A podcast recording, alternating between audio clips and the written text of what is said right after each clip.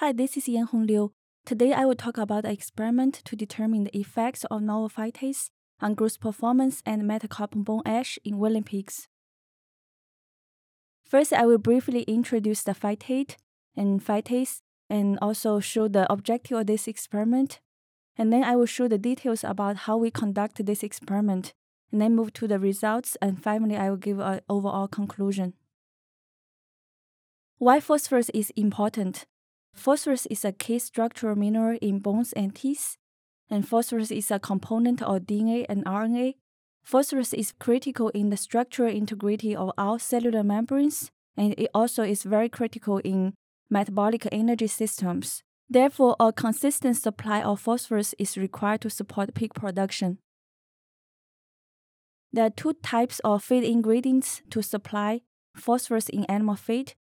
The animal origin feed ingredients do not contain any phytate, but a high percentage of phosphorus is bound to phytate in plant origin feed ingredients.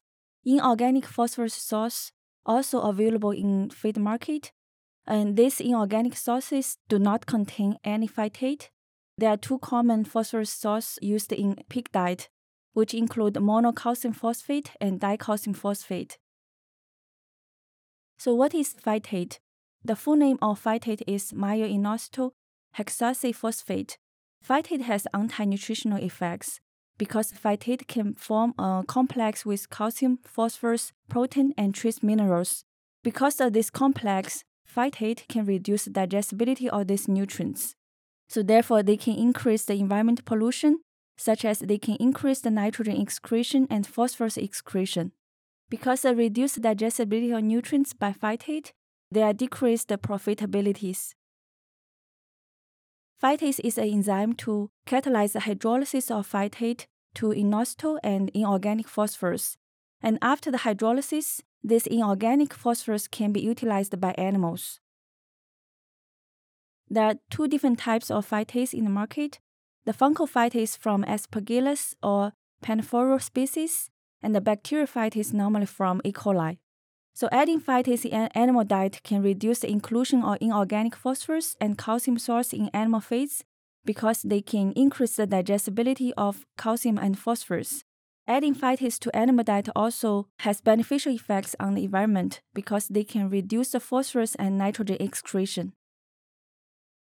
The objective of this experiment was to determine the effects of a novel next generation phytase on growth performance and metacarpal bone ash of weanling pigs.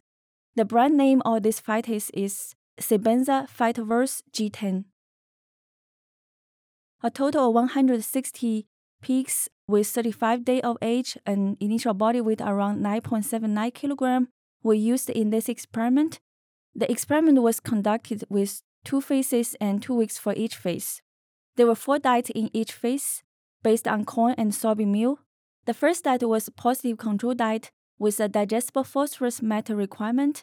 The second diet was negative control diet with 56 to 58% digestible phosphorus compared with positive control diet.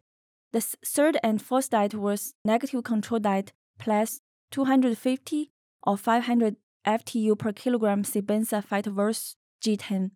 There were 10 replicate pens per treatment and 2 barrows and 2 gilts per pen. This table shows the negative control and positive control diet in phase 1. From this table, we can say both negative control diet and positive control diet contain similar amount of corn and soybean meal. The only difference between negative control and positive control diet was the negative control diet contained 0.23% monocalcium phosphate, but the positive control diet contained 1.03% monocalcium phosphate.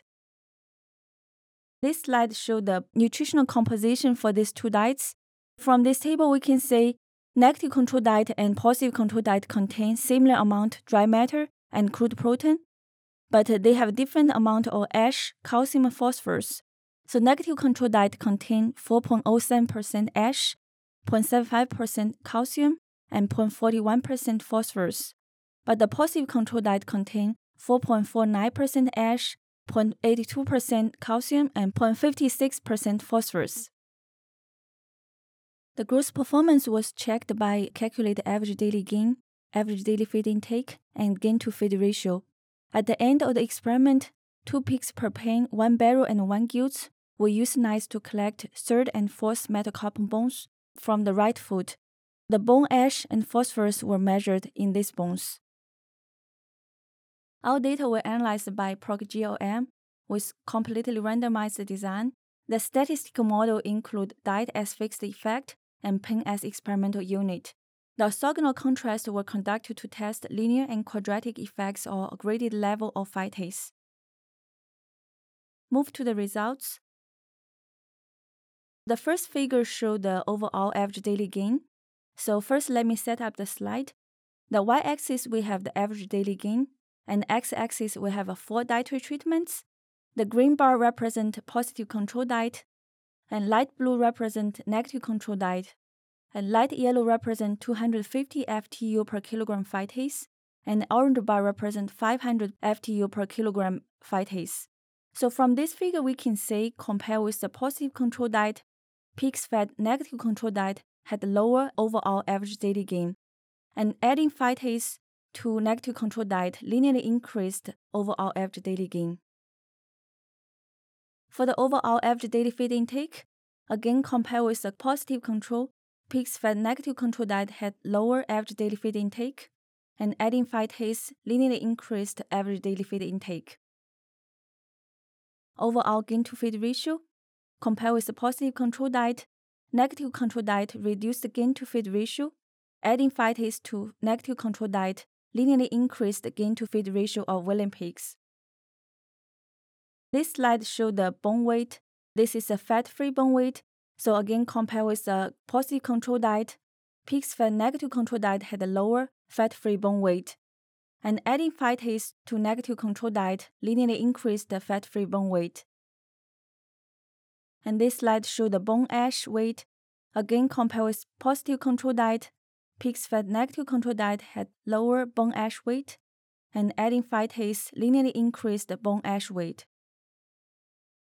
For the bone phosphorus weight, compared with the positive control diet, pigs fed negative control diet reduced the bone phosphorus weight, and adding phytase to negative control diet linearly increased the bone phosphorus weight.